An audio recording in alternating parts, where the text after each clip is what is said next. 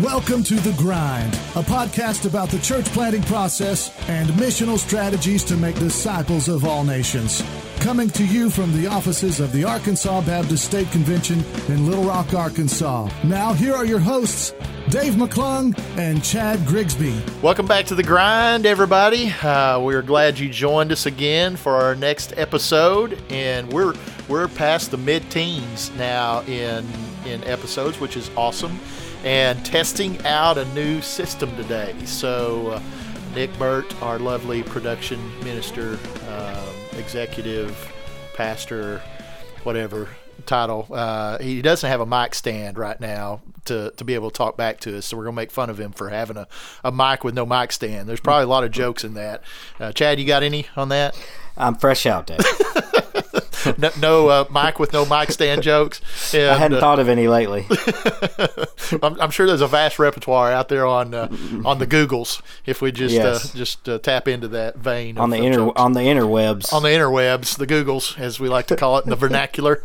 So, uh, well, we're glad to have you. Chad and I are back here again together. And uh, so, Chad, your is your world uh, lovely?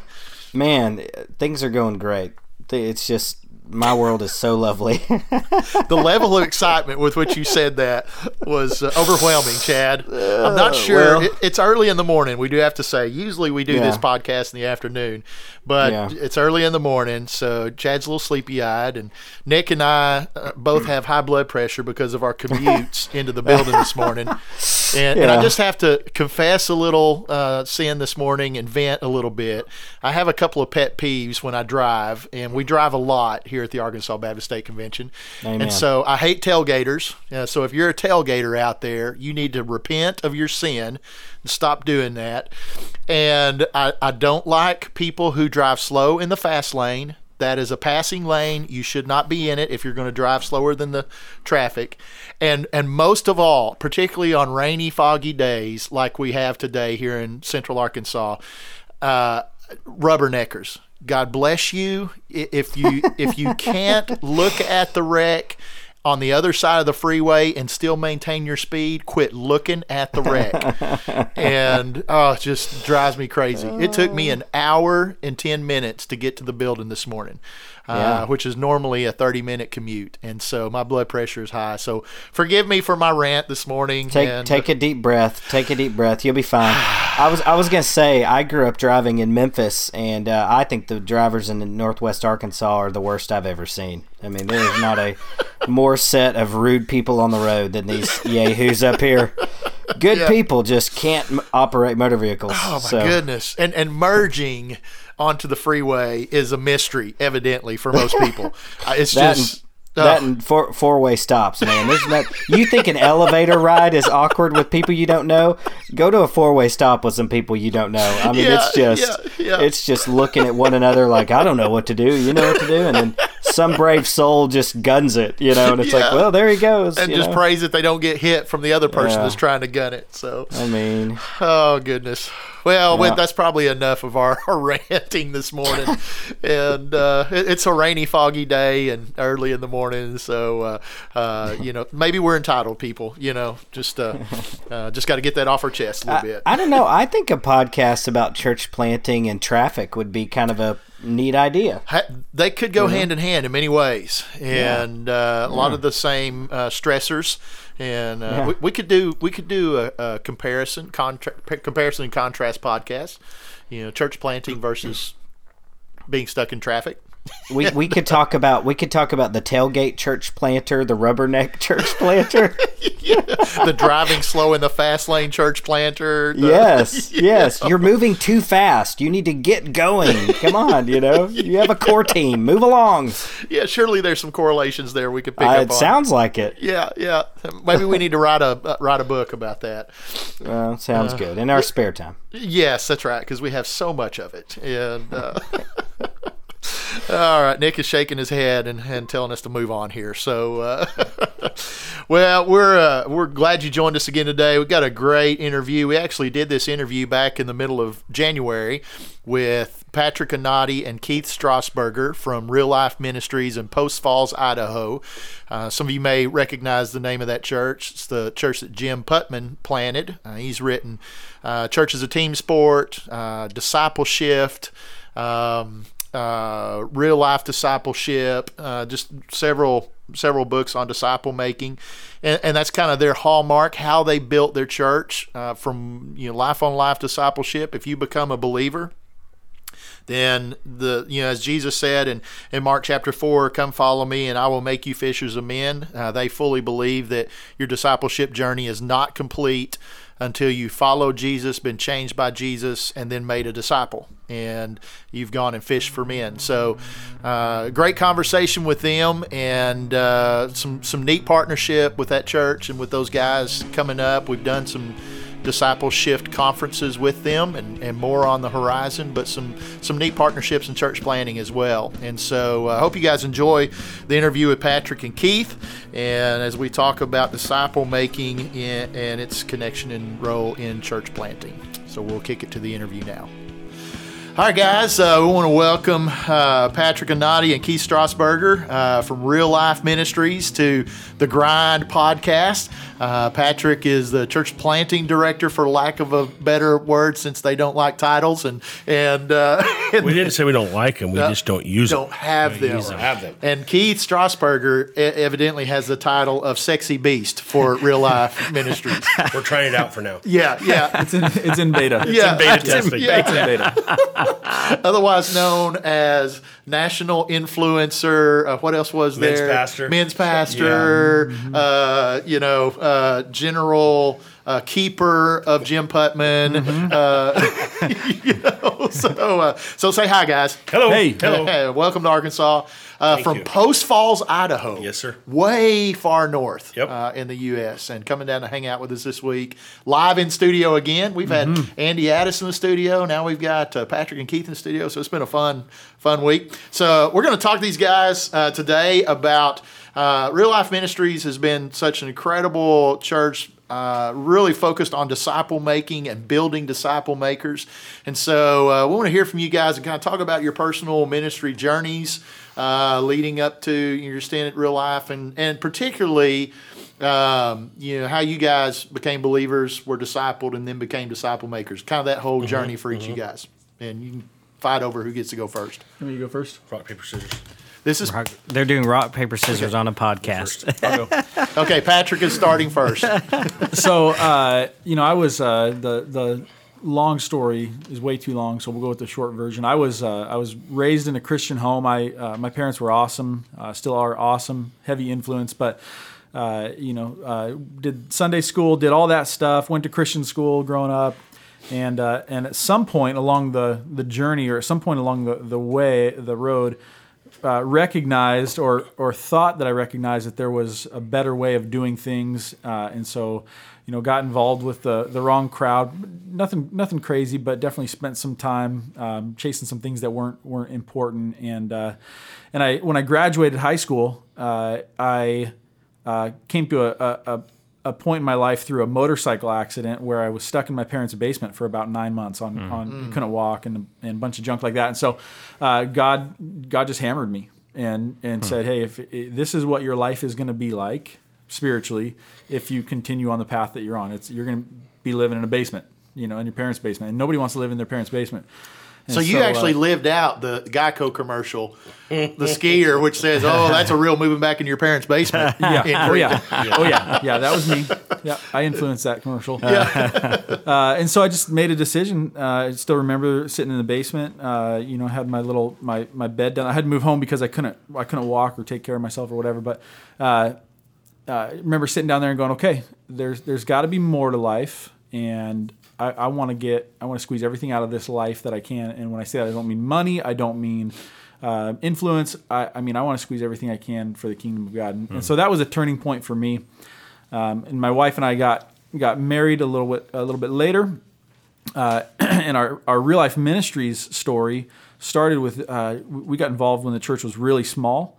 Uh, there were probably uh, about hundred people at the church, and uh, and my wife and I, you know, we decided we were gonna this, we were we are gonna be a part of the church, and we're gonna sink our teeth into this thing, and and so um, so we uh, we got involved, and Jim was. Uh, maybe a couple of years after we got involved, I, I remember Jim was on stage and he said um, he, he said if you're not going to get involved or you're not going to get off the bench then uh, and be a part of this thing then uh, then we don't have room for you mm-hmm. and so so give up your seat basically because we got work to do here. And and so we got involved in middle school ministry and we uh, you know and I was framing houses at the time and doing really well. And and my wife and I got involved in middle school ministry. And that was kind of the the beginning of the journey into uh, into ministry. Full time ministry was and I didn't even see this coming but God was paving a way through some you know um, just some environments and some opportunities to invest in kids. And and and my wife and I spent a lot of time praying about what we wanted to do with our lives. And one day God said I, want you to be on staff at a church and this is the church I want you to be on staff. And uh, and there was an opportunity and and so that happened. It was pretty wild. That, that was that was crazy. Yeah. But the the influence you know looking back now the influence uh, was was so different than anything that I had ever heard before from a church. I'd never heard if I'd never heard we don't have room for you if you're not going to get your hands dirty. yeah, yeah. You know, so that's wild. That's different. Yeah. Um, and so that was that was my entry point in, and that was kind of the philosophy. And I know we're going to talk about that a little bit as well, but that was kind of the philosophy of ministry that I was like, all right, I can I can get behind this. I'm, I'm in for this. And so you know, the rest is history from that point on. Yeah. Keith. Yeah. Um, you know just growing up, I lived with, uh, I had the opportunity to live with a lot of different families growing up, and uh, there was a constant in my life, and that'd be my grandma. So, you know, I knew, I knew the Bible stories. I knew about God. I knew about salvation through my grandmother, and uh, so I was living with a family when I was in the fifth grade. It was a, it was a Baptist preacher, and I raised my hand at service. Went home. Uh, after lunch, um, prayed the prayer, and I got the Book of John in the King James version, and that was the extent of it. And uh, mm. and so when I was 14, I made a, a conscious decision, a, a, vow that I'd never be a Christian. Hmm. And so I lived that out for oh until I was about 19. And through that whole time and all the things that go go with that, uh, I always knew, I always believed the what the Bible says. I just didn't follow it. And when I was 19, um, I, I, call it tapped out. I, I, surrendered, and I surrendered with everything I had. And that's a whole other story. But I was, I was, talking to Patrick last night. We are talking about this. I've never looked back. Mm. Oh, but one thing I didn't know, uh, I, I, know when I became a Christian, when I surrendered to Jesus, I didn't want to go to church because I was afraid they'd take this away from me. What I had just experienced, mm. this transformation, mm. um, and it was it was so real to me. So for about a year, I didn't go to church at all. My grandma had talked me into starting to go to church, so I checked out different churches. Ended up in the military. I did all that, and so the whole time uh, had a love for God, had a love for people. I had a bad taste in my mouth for church, and that's not the church's fault. That was just my own baggage. Um, so fast forward uh, 15 years, uh, we moved to uh, Post Falls, Idaho. My wife and family and myself, and ended up going to Real Life Ministries. And again, for me, I'd never heard some of the things. It was very similar. I heard Jim saying, you know, if you're not in the game, go find another church. We need the room. And to me, that was a challenge. And I never had a church challenge me. Yeah. Mm-hmm. The churches were always interested. Are you interested in serving here? Are you I said, no, I'm not interested.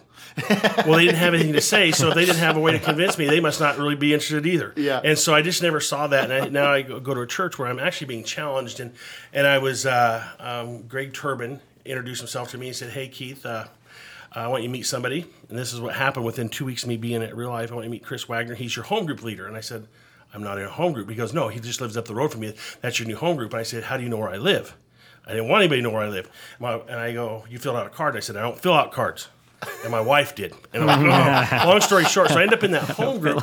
Well, eventually, because Greg was my community pastor, started spending a ton of time with me mm. and sharing his life with me, his ups and downs and victories, and his family and his marriage, and and I'd never known a pastor to be so honest. Yeah. Mm. And uh, so through that, um, not knowing that there's a scouting process at Real Life, I was being scouted this whole time.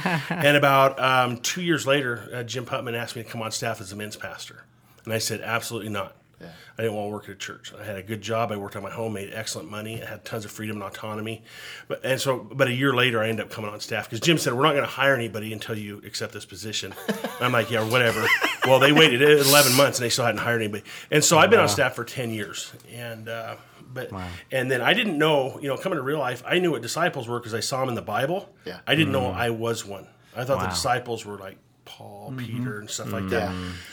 And through my time at real life and guys invest in my in, in, in my life and getting to know me and sharing their lives with me and telling me I am a disciple. Not only am I a disciple, um, we're going to equip you to make disciples because you are a disciple maker and you're a leader. Nobody ever told me I was a leader. Yeah. And so I wouldn't have thought that. And so because of the investment in time, that you know, that's a big part of why I'm here right now, having this conversation with you guys on Yeah. Computer or whatever it is. yeah. You know, it's fascinating. You guys brought up something, and both of you said it. You know, talking about the challenge they gave mm. you mm. to get in the game. Yep. And, and one of the things that, as I've watched real life, and I've read, you know, Church of the Team Sport and mm-hmm. discipleship and and real life discipleship, and and read all that, and kind of watched from a distance, and then just getting to know you guys over the last you know several months.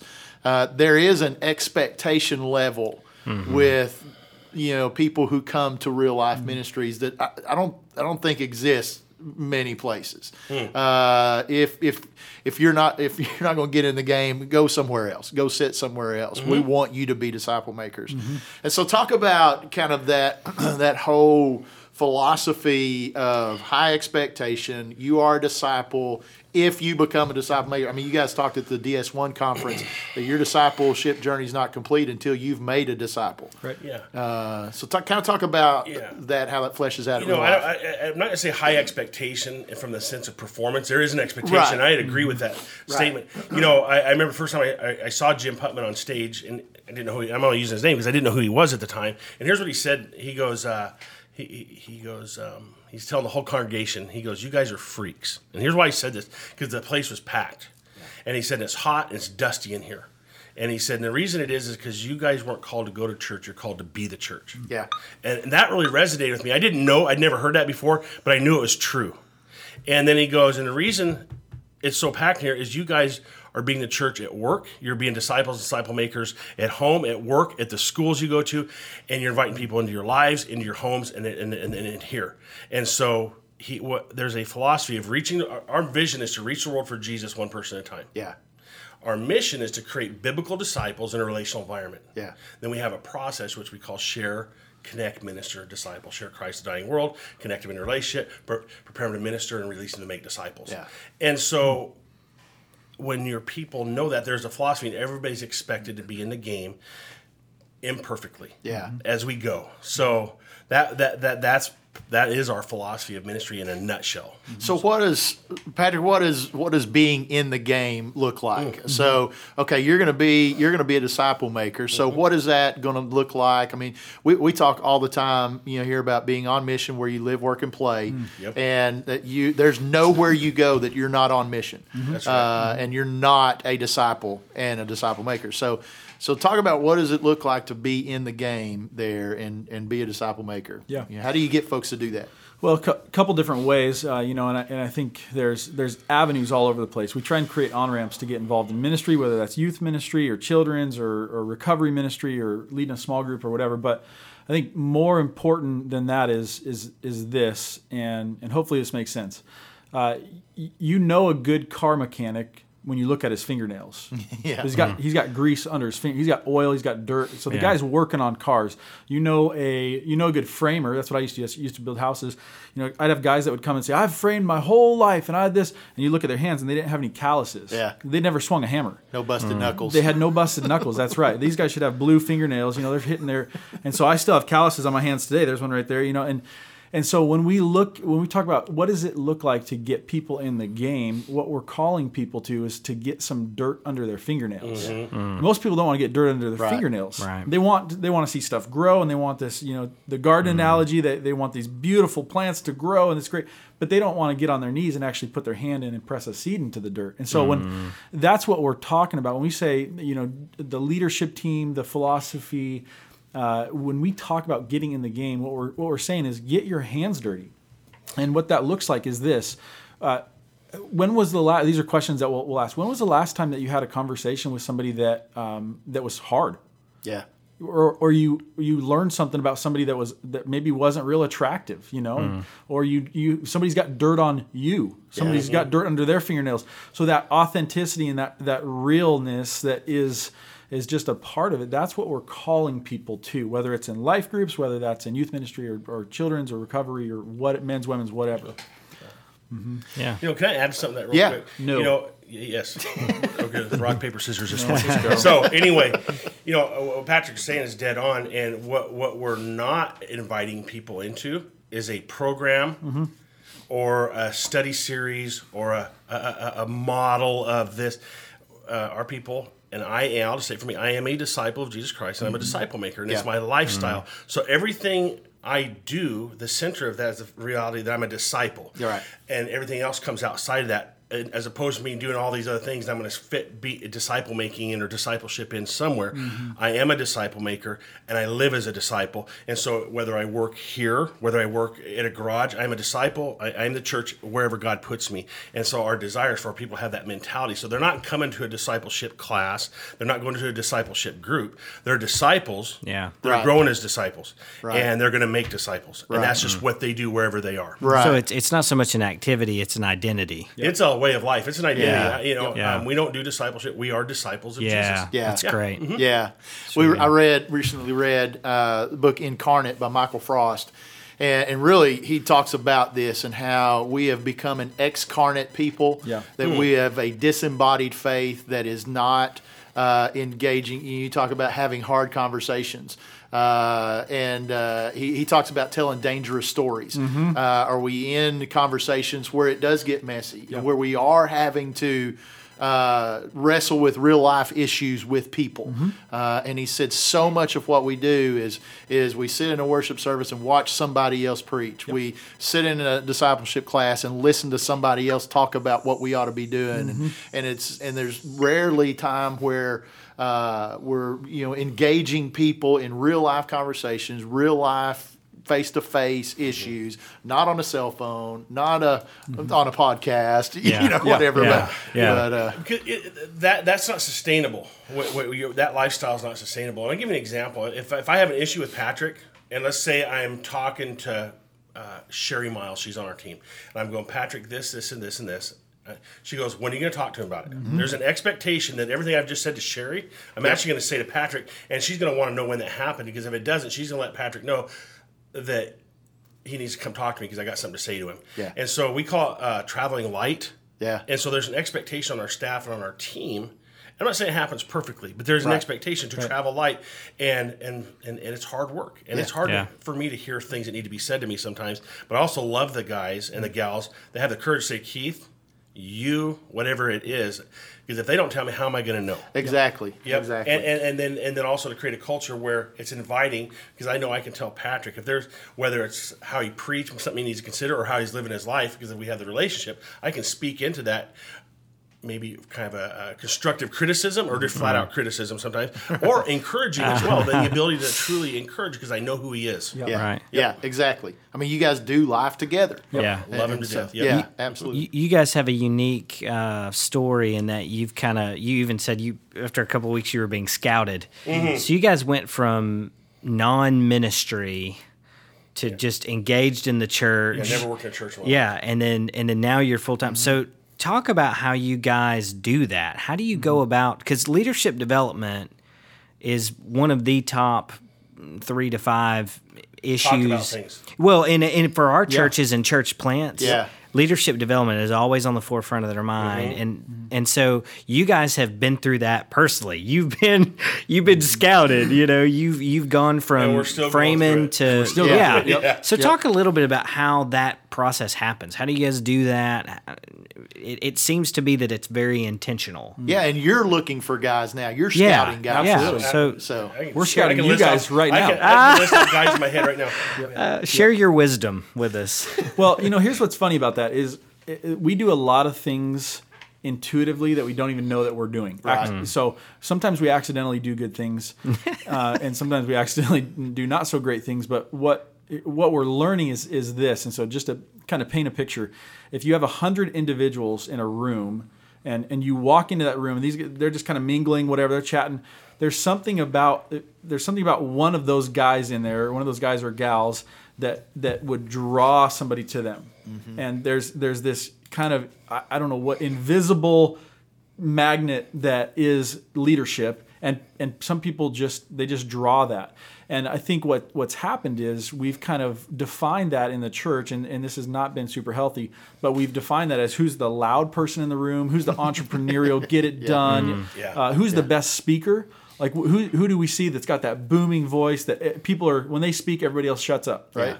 And and those aren't bad things, but there's something there's something else. There's this hunger, there's this humility, there's this desire to be taught, to grow, and then there's this relationship piece where where this these people and this when we're looking at guys or, or we were scouted or whatever the relationship piece was not just another one of those uh, one of those elements it was the element do these people value human beings do they actually value or do they view people as just a way to get ahead or do they view people as uh, you know whatever and so that was one of the things you know i remember sitting down with the guy that that hired me and, and I remember saying, "Why are you hiring me? I'm a framer." Yeah. And I was actually making good money, you know. was- So that's a whole nother issue. But I was making good money and things were going well. And he goes, he goes, you don't even understand what you're doing with these kids. You're pouring mm. your life in because you value them as human beings. Yeah. This isn't just something you do. And that's when we say you are the church. Yeah. That's what we mean. You are the church. And there's something about that individual when that when you walk into that room, hundred people, you can go look around and go, there he is. Yep. He's got it. Or she's got it. And so that that in a nutshell is because we look at all the other things. We look at the leadership giftings, communication skills, visionary, administrative. All of those things are good good things. We're not throwing that out, but there is something that is is hard to quantify, Yeah. and and it is that relationship, value, love, desire for people. Yeah. and we give them opportunities to actually do ministry Right. and fail. Yep. Right. And then we work through the failure and fail, not not, not talking moral failure, but actually screwing things up. Yeah. And then just moving on and giving them opportunities so they can learn through their, their mistakes. And it's Yeah. okay to miss miss it. Yeah. You know, I I think that's what's missing in a lot of churches. I remember talking to a guy. He's like, you know, if I couldn't trust uh, these people with my kids. Yep. Uh, then I, they couldn't be a leader in our church, and I was like, "Oh my gosh! Yeah. I, if I was that was the standard for our church, Yeah. we would have zero leaders because I don't Yeah. trust any of these people with my kids." You know, so I think I think having that, taking people where they are, Yep. knowing that they're not a completed product, you know, in, Yep. in a sense, not that they're products, that's probably bad, but not they're not complete. Yeah. But but we we see where God wants to take them to go, and we're going to help them along the journey. Mm-hmm. That's what I think more churches need to get a hold of. Yeah. To say, look, I'm I'm not giving you a thousand people to lead. Right. I'm giving you ten people to Yep. lead. If you mess or up with two, yeah. if you mess up with two or three or ten, that's not as bad. Yeah. There- there- that- the, the collateral damage from that is smaller. Yeah. You know, I, I think that's some great. and you got to do that before you do the the, the thousand. You know, Yeah. and I, you know there is there is such a an on the job training kind of Yes. component. to it. It's this. what Jesus it's did. it is it is exactly what Jesus. And I think he would laugh at most of us I for how too. we do stuff. I don't think he'd laugh. I think it'd be something Yeah. else. But uh, I, you know, one of my favorite passages, New Testament, is Matthew 9, 35 through 38, where, you know, he's going through all the towns and villages, healing, preaching synagogues, teaching the kingdom of God. He looks at the people, has compassion. Uh, and, and then he says, you know, the harvest is plentiful, workers are few. Ask the Lord to send out laborers in the harvest field. End of chapter 9. Chapter 10, he sends them out Yep. Yep. into the harvest. Says, okay, now you've heard me teach, you've seen what I do. Now pair up, and you guys go do what I do. Yeah. And, they, and they uh, messed it up. they messed it up. They didn't do it right. No, no. They weren't polished. They didn't have their all their you know. and- And again, we're not throwing those things out. We're saying do do things well. Right. Quality is a, is Right. I- Yeah. we believe is is important. But they messed it up when But they went But you've got to practice to do things well. Absolutely. nobody starts out doing anything great. No, not a no, single they person. don't. So, yep. Yeah, we're too good. too overprotective, I think, of Yep. people. J.D. Payne said one time he was talking about the role of the Holy Spirit in our disciple making processes, and he says we try and script our disciple making processes so much that we script the Holy Spirit out of it. Yeah. And he said, You look at the early followers of Jesus, they did not have this all figured out before he sent them out. Uh, you look at what's happening in missional movements around the world. Uh, these are unskilled, you know, as, as this was said of the disciples, they're unskilled, uneducated. You know, how are they speaking this way? Who are these men? Where did they come from? Well, uh, you know, I- think we we hold back on people too much like that. We're missing some folks that could have incredible impact on the kingdom. Yep. So, uh, absolutely. All right, we're going to kind of wrap up the conversation. Let me ask this question of both of you guys. You've been down the, the journey here for a pretty good while now. And if you could say one thing to our church planters or give one piece of advice, maybe something somebody shared with you, poured into you, uh, you know, if you could say one thing to church planters, what would it be? I'd say church planters and the church in general. Everything Jesus ever asked of us, he modeled. Mm-hmm. So he's wow. not asking just anything that he didn't do already. And so mm. when Jesus says, A new command I give to you, as I have loved you, so love one another. Wow. By this, the world will know you're my disciples. If we don't love one another and make that a pursuit, if I don't understand what love is, 1 Corinthians 13 is a hint, you guys. Right. And, and, and, begin in the power of the Holy Spirit and surrender to live out being patient and kind, not being rude, not holding grudges, all those things, enduring with one another, bearing with one another when we do that, when Patrick and I do that with each other day, when if you and I, people see that, they know we're disciples. That's what identifies us as disciples of Jesus, that we love one another. And I'll make this statement, and you might get some letters. You don't even have to stand on the street and evangelize. Right. If right. we would love one another mm-hmm. and take care of one another and put up with each other, who wouldn't want to be part of us and want some of that? And so I believe that with all my heart. Yeah, I'm good. with you. I'm with you. Mm-hmm. Patrick. You know, I would say, I would say this. Uh, discipleship is is not a model. Uh, discipleship is not a program.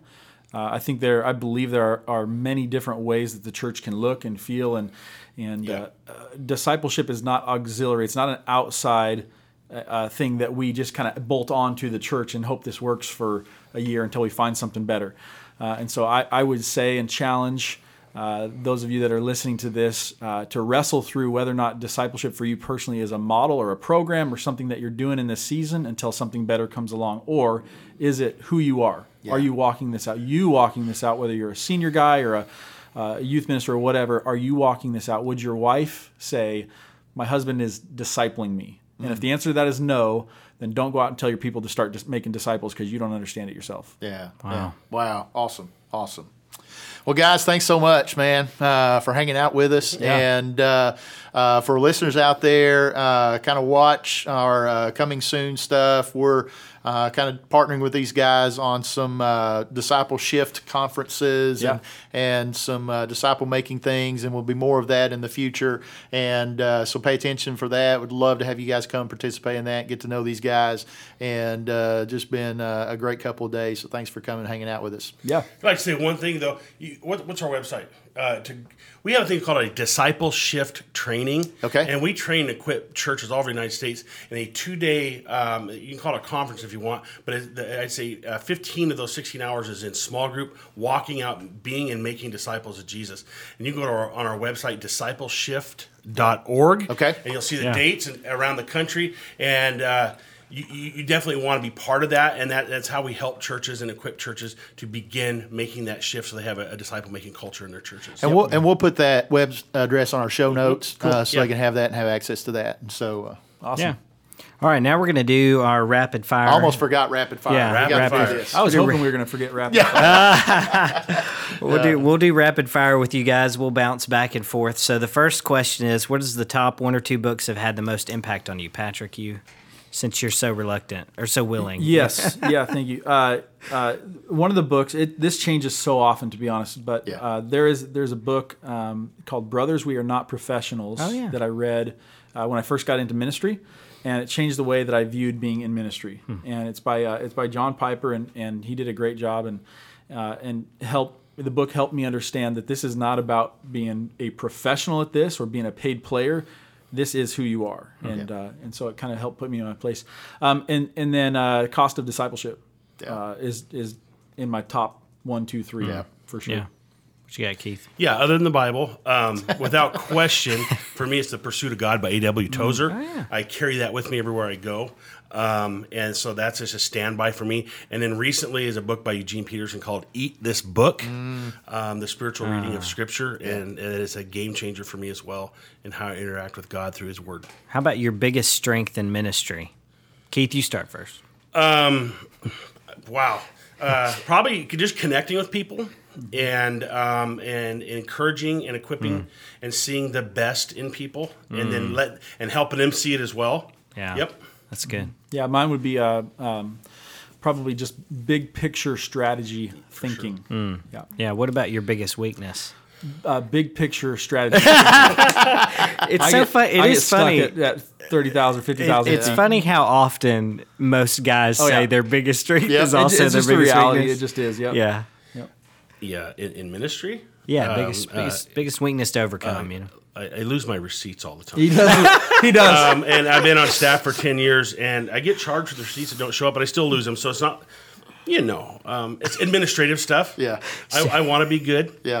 I want yeah. to be good. So you get charged for the receipts that you don't. Well, it's, yeah. Buddy, we are more alike than, uh, Yeah. than either of us ever knew. So I have a, a, a line item in, line item in my budget for lost receipts. Budget Great idea. that. I That's just thought of brilliant. that. Awesome. It's an insurance Loophole. policy. It's yeah. yeah. That's All right. What about Yeah. your favorite hobby or pastime, Keith? Um, I love fly fishing, Yeah. and I love uh, motorcycle riding um, for days at a time. Not I like going. I live a half hour from work, so I get two vacations a day on my way to work and my way home. But being on my motorcycle, uh, uh, fly fishing, and I and I love coffee. So my, a lot of what my wife and I do is around coffee because I roast coffee. Yeah. I have a real nice espresso machine plumbed in my house and all that kind of stuff. So Yeah. that's another thing. I noticed yesterday at lunch when we were all ordering drinks, you ordered like water and a coffee. Yeah. It's like, yeah, he's he's drinking coffee at lunch with his And meal. actually, I don't drink a lot. I usually have one or two coffees. Okay. day. Yep. Okay. All right. But it's good coffee. Yep. Uh, mine would definitely be fishing uh, of some sort. Yeah. Um, but fishing and uh, fishing and camping. Okay. Yep. yeah. Cool. All right. What about your favorite movies? Oh my gosh. You know, uh, I love Secondhand Lions. Oh yeah. Yeah. I like that. And one. then um, I like almost any war movie Mm-hmm. or where somebody's just a bad man pajama. Yeah. War, war, Yeah. So War Room is one of your favorite movies. I've never seen it, and I don't don't write in on this. I, I, I it takes me a little longer to get around those kind of movies, but, uh, but yeah, and any good kidding. football movie, I'm like kidding. remember the Titans or anywhere where there's football, and Yeah. I love that. So manly movies. Yeah. I just like a little bit of aggression here. yeah, Just dabble in it. but man, uh, Secondhand Lions is amazing. Yeah, okay. I'm not gonna help, help that. Uh, mine is mine is definitely Braveheart.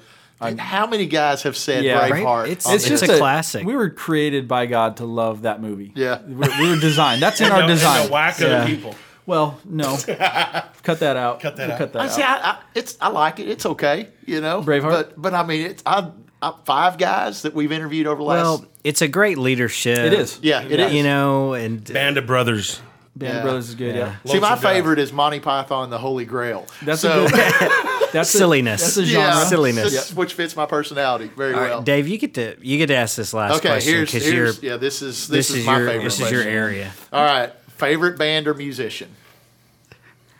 Who wants to go, Go ahead. first? This is gonna take me forever. Well, I, got, and I have- got I got a few. There's some genres because um, I go in the country side of things. My No, favorite- we don't like country. No, hold so on, I do older uh, older country. country, everything from Hank Snow to Jim Reeves to older Hank. so Williams. old classic country. Uh, it's uh, all the way up to the mid '80s. Hank, Hank Jr. Um, I love blues. I love Albert King. I love to listen to uh, Billie Holiday. I like the Ink Spots, that old kind of stuff. But I'm a metalhead. You are Dave heart. McClung. Oh, and I, I also like classic rock. I'm a big Lynyrd Skynyrd fan, um, Yeah. all that kind of stuff. But Iron Maiden's my favorite band of all time. Yeah. Yeah. And also a band called August Burns Red, oh yeah, Haste the Day, yeah. and Demon Hunter. Screamo stuff. Yeah, I, I do enjoy Hunter. some of that stuff. Yep. Yes, sir. those are Christian bands. Too. Yeah, they are. Yeah, Yeah. yeah. But Maiden, Iron Maiden. yeah, Man, my goodness. yeah. we share that. Yeah. It's like spiritual for you. It's like mm, maiden. Yeah, It's just such a great band.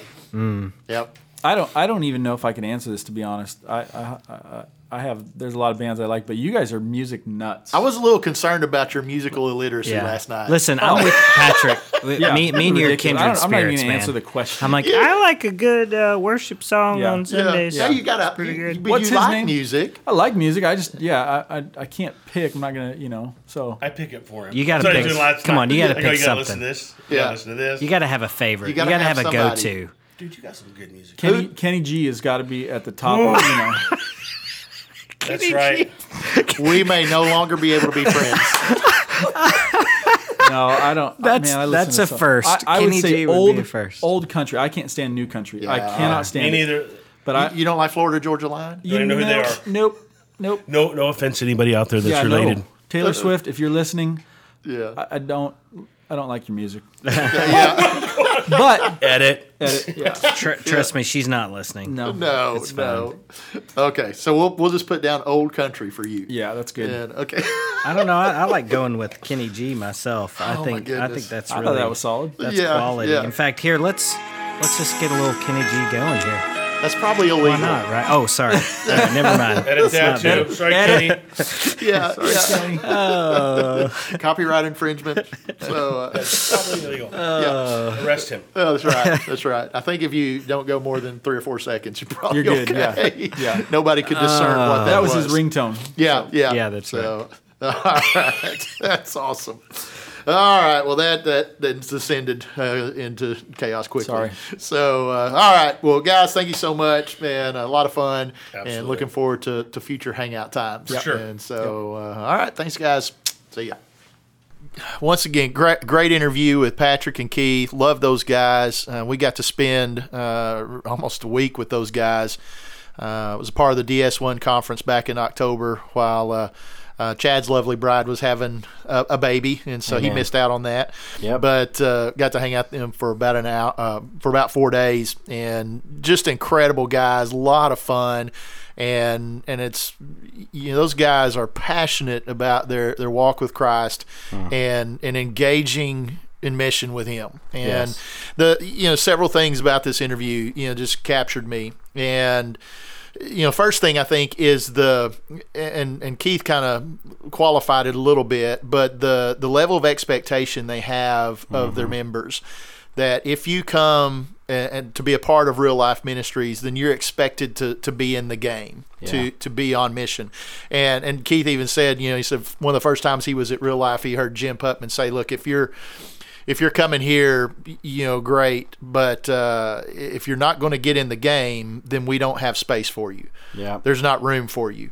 And, you know, so if you're going to just sit on the sidelines, then go do that somewhere else. Uh, mm-hmm. Because, and, and the reality is that that's, that's Jesus' expectation of us. Mm. You know, he said, you know, come follow me and I will make you fishers of men. And so if we're not going to, fulfill the call that Jesus has placed on all of our lives, then then we're falling short. We're mm-hmm. you were missing it, and so I think just the and, and, and Keith qualified it and said it's not expecta- high expectation, a sense of performance, mm. because all of us are imperfect. Right. We're not going to get it right all the time, but get in the game. Yeah. And and I don't think there's anything wrong with with challenging our people. Both Keith and Patrick said that Jim challenged them to to be disciple makers, and both of them said that they had never been challenged to be disciple makers before.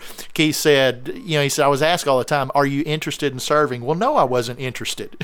you know, he, he said, he said when uh. they put us in a small group, he said, I wanted to know how they got our address because he said I don't fill out cards, and he said what I found out is my wife had filled out a card, and that's how we wound up in a home group, hmm. and and that began their journey. But they didn't ask, "Are you interested?" They said, "Here's your home group."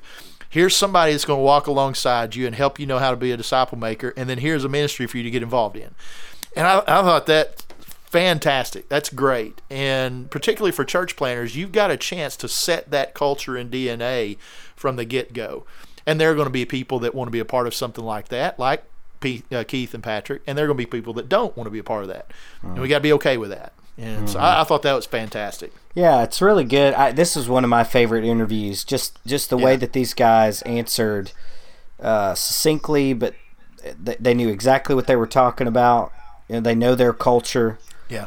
I thought it was really good. I do think you've got to be careful as a church planter, you know, because Jim has built this momentum, built this movement, if you will, Yeah. and he could say things like, "Hey, get involved or give up your seat." You don't want to say that when you've got 30 people and you're just starting your church plant, you know? Yeah, you yeah. might- but, but he built a culture of expectation, you know, and then he got to a point where he could say that. And uh, But he did do that when they were about hundred. Did he? Uh, Okay. Keith, yeah, because Patrick said they got they got in there when they were about hundred, and when it was Wow. still small, and that was he was saying that then. So That's awesome. Of course, this he's a wrestling coach. I mean, he's Yeah. a you know, he was Yeah. a he's a man's man kind of guy, and so he's yeah, used to challenging people. Don't you think though there's something that resonates though in a man when when somebody challenges them like that that Yeah, I that maybe so. is missing from a lot of our churches that makes a lot of our men kind of quote unquote bored. Yeah, You know, want, wanting more of a challenge, wanting to stretch themselves. You know, wanting some type of you know, I, word adventure is not very good, but something like that that challenges them, that moves them. You know, Yeah. Um, yeah, and I mean, you, you mentioned that was Jesus's expectations. I, I, I don't know why. I think the guys mentioned this at some point. I don't know why we shy away from Jesus's method of discipleship. I mean, Yeah. what? Why? What? I mean, it works. We know it works. We know what it looks like, and Yeah. yet, and yet, it's like here he is who's modeled this, and sometimes we look at it and we go, I don't know how to disciple people, and it's like, well, Jesus did it. Why don't we just try to do what he did? You know? Yeah. Um, yeah. I think anyway. he said uh, there's not anything Jesus asked his disciples to do that he did not model for them first. right. and whether it was you know teaching whether it was healing casting out demons they saw him do it first and then he would send them out to do what he did and and i think that's so important because we you know we have too many guys that i think that are enamored with preaching. And, and preaching is important. And, it, and it's a key part of worship. It's a key part of uh, of you know equipping people I, I don't want to downplay preaching but we put way too much emphasis on that and and way too little emphasis on modeling how to be a disciple and and and for most people you know we, we hear the statement all the time that vision is caught more than it's taught Right. and and I think the same thing. If we want our people to be disciple makers, we've got to show them how to do it. Yeah. And yeah. and so I, and I think that's something that Jim has done well. Well, and that's one of the things that he said that I thought was so powerful in some of our conversations when he was here. Is he said we don't look for good preachers in our church planters. Yeah. He's like we look for disciple makers. He said Yeah. because if you have a good preacher in in a church plant, he might be a good disciple maker. It might be it might be a success. He said, but if you have a good disciple maker, it's a success every time. Yeah. And and that's what they've experienced in their church planting efforts. I think he said half of the churches they've planted are mega churches. You know. Yeah, yeah. Which I'm not saying that's the measure always Right. of success, but there is something to that that uh, you know, so I think in our church planting, it's kind of helped me shift a little bit to say, okay, how am I going to equip planters to be disciple makers? How am I going to look for planters who are disciple makers versus just good preachers? And I think I think when people are even looking for pastors, Yeah. their primary criteria is can he preach? Can he preach? Sh- when it should be can he make disciples? And uh, so that's that man. That is a that is a huge shift for a lot of our churches and thinking about who we're looking for as leadership. Yeah, and, and it's getting the cart before the horse. Uh, you know the. You know, Jesus called us to make disciples, and as we make disciples, we're going to get opportunities to preach. We're going to get opportunities to teach and, and exercise that passion and gifting that some people have. But but we can't put that ahead of making disciples. And if you get the disciple making piece right first, then everything else will take care of itself. And I mean, Mike Breen has said, you know, forever uh, in his building a discipling culture, you know, book that, you know, if you you plan a church, you may get around to making disciples, but if you make disciples, the church church is always time. going to gather. You're going to get Yeah. a church every time, Right. and and that I mean, Putman has modeled that. They've they've Mm-hmm. proven it works, not just in their their church, but in the churches Mm-hmm. that have planted out of real life. Yeah. And so, so I, I think they're they're onto something there. Yeah, and and another thing is how much they value uh, relationship and discipleship relationships. I remember, I think it was Todd Engstrom when he was here. He said, um, "Systems don't make disciples; disciples make disciples. People make disciples." Right. So you can tell they might have a system, but uh, with they do have a system at real life, but their system is their people. Like they're so relational heavy. Like get with people, be with people, invest in people. You know, uh, so yeah, I, I I just love I love what they're doing. I think we have a lot to learn from them. I think going back to a conversation we had with BJ Strickland. Uh, don't you think they're kind of more of a farm system than a finishing school? Just raising yes. up leaders. Yes, So- continually raising it. I think. Yeah. I think uh, it. I think it was Jim that said they've got a, like 110 people on their staff at Real Life in Post Falls, Mercy. and only four or six of them came from outside the church. Uh, Everybody else they raised up from within and hired from within, and that is that's just absolutely captivating to me. And there there's a leadership development commitment there uh, that is that is astounding. And I, so I yeah absolutely, I, and they may actually be a farm system and a finishing school. Okay. you, Yeah. know that they raise Yeah. them up and then and then Sure. finish them and send them out. So uh, but yeah, I uh, just there, yeah. there is something powerful about bringing people on your team that already have your DNA yeah versus trying to bring somebody from outside who yeah you know I think churches would be better served to, to go with that model for sure. I do too. I do too. You know, there's one other thing they talked about that I thought was great that you know really want our churches to to kind of hone in on, and that was their discussion. They they've built a high trust culture there. with their people, uh, I think it was Keith that that said, um, you know, they value relationships so much, so that if there is a if there's a problem comes up, he says, so if I have a problem with Patrick, and maybe I'm talking to Sherry Miles, who's a lady on their staff, I talk to Sherry about Patrick. You know, uh, Patrick did this, Patrick did this. Her first question is going to be, have you talked to Patrick? And when are you going to talk to Patrick? And and he said we value disciple making and relationships so much that we know that we're not ever going to get it right all the time. And when we do get it wrong we've got to talk to one another about it. And you know keith said you know it may be difficult for me to hear some of the things that people have to say to me that i need to hear but i need to hear them and i need to be able to say that to other people as well. And he says sometimes we do that better than others but but there's an expectation that that you're going to not gossip, that you're not going to, um, you know, let this stuff build up in, in your life. You're going to travel light, as he said, and, and unload these burdens. But there's a there's a respect for one another. There's an expectation that we're doing this together, uh, that we're our lives are interlocked together as we follow Jesus, and it develops this high trust culture that they have and, and team building and it's just I love that and so Yeah. many of our churches miss that and struggle with that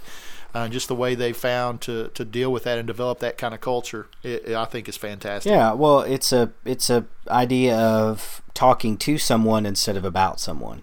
exactly You know, and and that's what always I think is the key difference. So yeah, great conversation. Yeah. enjoyed it very much. good stuff love those guys and we'll be seeing them more in Arkansas uh, coming up and hope you guys get a chance to interact with those guys because they're they're a blast really sharp doing incredible things uh, in Idaho I- Idaho Idaho Good old Idaho. Good old Idaho. That's how we say it here in Arkansas and and beyond. So uh, keep your eyes open for that. All right, we're gonna kick it over to story time with Uncle Neil. It's story time with Uncle Neil. Today's story comes from Donnie Grigg of Vertical Church in Fayetteville, Arkansas. Vertical Church made a special trip on Christmas morning to the new Ronald McDonald House in their area. They were there to set up a catered meal. Six families had a child in the NICU at Washington Regional Medical Center. They also provided 10 mother comfort bags. Now, they were full of comfort items for families who were enduring a hospital stay with their children during the holidays. The church set up the meal, took a tour of the facilities, then they prayed with and for the families at the Ronald McDonald House. What an amazing show of community from the Vertical Church. Your stories and what you do as a church plant actually inspire other churches to serve. Send us your stories today by emailing us at thegrind at absc.org. It's called reading. Top to bottom, left to right. Group words together as a sentence. What is this? Still sore I never read Moby Dick? I'm very important. You never read anything I asked you to. Uh, I have many leather bound books. Let's look at Chad and Dave's bookshelf. All right, today on our bookshelf, I, I, don't know if these would actually fit on our bookshelf. We had a discussion about potentially recommending a couple of other podcasts mm-hmm. for you guys to listen to. And so, Chad, you want to recommend your podcast first today? Yeah, uh, there's a new podcast, and it's Northwest Arkansas specific. It's called Hey Hey NWA and it's run by a couple of guys that I go to church with, and we were at a, a part a birthday party the other day, and we were just talking about podcasting, and this guy was like, "Hey, I have a podcast," so we just started talking about podcasting, which was neat, and he told me about this, and a couple couple of believers, but they're interviewing kind of all sorts of segments of Northwest Arkansas to kind of show the diversity here. Uh, they've interviewed uh, the people from the Hindu Association and, and a bunch of the Indians that live here uh, from India. You know those Indians. Uh, just to clarify, yeah. And uh, and Walmart employs. I saw the other day four thousand Indian families families wow. are wow. here in Northwest Arkansas, uh, and so there's also you know upwards of 14,000 Marshallese here and so they've interviewed uh, Muslim communities. They just have they've tried to really capture the diversity of Northwest Arkansas in a podcast and so it's pretty cool pretty neat thing that they're doing. I really like what they're doing. And so I would, I would recommend you checking that out if you're at all interested in what's going on in Northwest Arkansas. It's pretty pretty fascinating what's what's happening up here. So check out Hey Hey NWA well, you know, when you mentioned that, and I haven't listened to it yet, I'm going to check it out uh, later today. But that would be an incredible way for for any community to kind of find out who's in the community to yes. to say, hey, we're doing this podcast. We'd love to interview you about you know your experience living here, culture. I mean, who doesn't want to talk about you know who they are and where they're from and and all that. So it's such a great conversation starter to build some relationships and friendships, which mm-hmm. then could open up conversations you know about the gospel. And Absolutely. So, so I, this I'm fascinated to listen to this podcast because this could be a, a model for connecting with um, you know people of different you know cultures and ethnicities you know all across the state. And I think I think it's having the creativity to say, how can we have more conversations with people that are outside the faith? Yeah, yeah. You know, and that's a way that they're doing that. And yeah. uh, you know, so yeah, it's pretty pretty cool idea. Yeah. Well, and that follows along, you know, with Hugh Halter's flesh model for evangelism that you and I both love with, yes. you know, incarnation being with people to change a reputation. Okay, here are these two believers that want to talk to me about me. Uh, which mm. then you know elicits conversations, which then you know the gospel can do its work and transformation can happen. And so I, I'm I'm I'm excited to listen to that and check that out, see see uh, see what they're doing. Yeah, man. Great recommendation, Chad. You're welcome. well, and mine, mine today was recommended by uh, a buddy of mine, Blake Hudspeth, who is at Summit Church in Conway, and uh, the podcast is called The Moment with Brian Koppelman. And uh, this is not a Christian podcast, and you know, just a, a, word of caution: there is some bad language in a couple of episodes. Uh, I haven't listened to all of them yet, but he's a movie director. Uh, directing this show that's pretty hot right now called Billions. Uh, I haven't seen yet, but Paul Giamatti is the star, and I love Paul Giamatti. He's a great actor. Mm-hmm. And uh, but he but he interviews everybody from athletes to politicians to actors and actresses to movie directors to pop culture people, marketing business people uh, you know, looking down the the interview list, he he has people like Jon Lovitz, you know, a great actor, funny comedian, uh, to Seth Godin, uh, you know, to uh, Jon Acuff, uh, oh, yeah. who's a believer and uh, is, you know, I haven't listened to the Jon Acuff podcast yet, but uh, he's very, very good interviewer. he's a sharp guy. It's great questions and I listen. So far, I've listened to a couple of episodes. One with Seth Godin, which is fascinating. Uh, just listen to how Seth kind of sees the world, and they had this fascinating conversation about Beats headphones, which are terrible headphones. They sound awful. I mean, the sound quality is just unbelievable. And he says the the point of Beats headphones is is not good sound quality. So you don't buy Beats to have good headphones. You buy Beats because of the label and because you want people to look at you. you know, and see that you can afford Beats headphones. It's a status thing. Hmm. And and he said so it's you- you're and, and they talked about the marketing aspects of that and are we lying to ourselves? And it's just oh, it was a fascinating conversation. And so he interviewed Seth Godin three times. So I'm looking I've listened to the first one and looking forward to the other two as well because I'm a big Seth Godin fan. But uh, listen to another one with a, a gal named Kar- uh, Karyn Kusama, who's a movie director and um, you know, directed one of my favorite movies of last year called The Invitation, which is a suspense thriller, you know, with a cr- huge crazy twist at the end. And uh, um, but uh, she's a Japanese woman who's a movie director, and they talked about kind of gender bias in Hollywood and how male directors typically get a chance to make more movies than female directors. This was a fascinating conversation, and uh, I, you know, I've listened to two episodes so far, and uh, you know, kind of a fascinating guest list there that I'm wanting to dive into. And so it does have some bad language, so you know know that and watch out for that. But but it's fascinating interviews. I highly recommend the Seth Godin podcast so far because they're those interviews are great, and he's just a fascinating individual. The most read blog on the planet, and uh, he writes, and, Cool. which is awesome. So, so the moment by Brian Koppelman. Thank you, Blake Hudspeth, for turning me on to that one, and uh, give credit where credit's due there. And so check that out, and I think you'll enjoy it.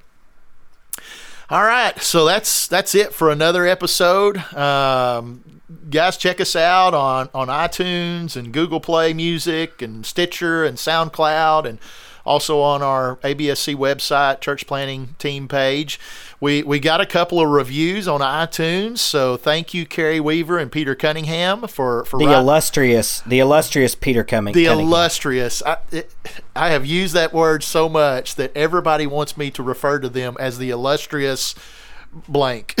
I think I think it's uh, the illustrious blank. Well, there you go. Yeah, there you go. Uh, well, Peter, I think that was like a bucket list thing for him. So yeah, to be called you call illustrious it- yeah, Peter so- Cunningham. Yeah. so, So, now now we fulfilled that. So Peter, you have always been illustrious to me. hey, so making dreams come true on the grind. That's right, day, that's Dave. right. That's what we do. Uh, we digress. But, you know, check us out on there. Uh, we would uh, love to give you an opportunity to win a free book. And uh, Carrie and Peter will be receiving uh, a free book in, in the mail. And uh, we have Jared Wilson coming to Arkansas in August. So we're going to send him a Jared Wilson book. And uh, so they can check him out ahead of time. And so, Yeah, we recently nailed down University Baptist Church to host that Yeah. on August 19th. So thanks to Brad Wheeler and their staff uh, for Absolutely. hosting us in Yeah. Fayetteville. So make plans now. Put it on your calendar, August 19th, Saturday, August 19th, to come on up. Yeah, going to be a great time. Looking forward to that. Going to be fun. And, and we've got a couple other one day events we're working on. And uh, we've got a crew of guys going to Exponential Conference in April. And a lot of Arkansas guys there. We are hoping to take our podcast mobile equipment uh, to get some interviews while we're there, and hopefully we'll set up some other exciting Arkansas guests uh, for one day events and things like that. Working on some multi-site one day event, which will be be exciting coming up. So, so stay tuned for for things on the horizon. We got some some great podcast guests coming up uh, that you won't want to miss, and a great diversity uh, coming up uh, and guests. So we're excited about what's to come. So if, if you like what you're hearing, uh, drop us an interview or an interview. Goodness, it's it's still early in the morning. Drop us a review. A review. Yes. yes, on on iTunes and uh, and so let us know what you think. And our Yeah. our, our grind podcast is kind of rising up the, the ranks among all the other grind podcasts on iTunes. So you can That are not about church planting. that's right. You can actually find it now uh, without having to type in church planting with the grind. So, so we're rising up the ranks. So you guys keep listening and keep preferring and appreciate it. Yeah, check us out on Twitter too. We have a, a right. grind Twitter now, so that's our uh, primary platform that we're using for the podcast. So we'll still be publishing it through our church planting team, various media outlets. But check us out on specific grind uh, on Twitter. I think it's the grind AR or the grind underscore the underscore Nope. grind AR. Or Just the grind AR. Yeah. just the grind AR. Just the grind AR. So check that out. Follow us on Twitter. We'll follow you back, and and so you Yeah. can keep up with stuff going on there. With uh, and we'll highlight quotes from the podcasts and uh, different things there. Talk about guests coming up, and just you know post the podcast there. So check that out. Follow us on Twitter, and um, yeah, another place to connect. So yes. all right, ladies and gentlemen, thanks for joining us again. So, Chad, sayonara. Nick, sayonara. Man, glad to see your blood pressure's back to normal. it's back to normal. I'm, I'm calm you're- now, cool, collected. your face is back to that pasty white that we've always uh, that, we've, Yeah, yeah. that we've grown to love. So. no longer red with anger and frustration. So, yeah, being having Irish blood in me, I can't hide my emotions very well. It just rises in my face, and so I'm cursed with that. So, yeah. So, Uh, just had to get back to you because I think you think you commented something about my face a while back, but I don't think I did, Chad, Uh, but go ahead and pile on. That's okay. we know who the compassionate Uh-huh. one is between the two of us, so. and it's not you, in case you were wondering. uh, oh gosh. All right, yeah, it's not All Nick either. So, uh, uh, all right. Well, thank you guys, and uh, join us next time. We'll see you soon. Keep keep grinding, Dave.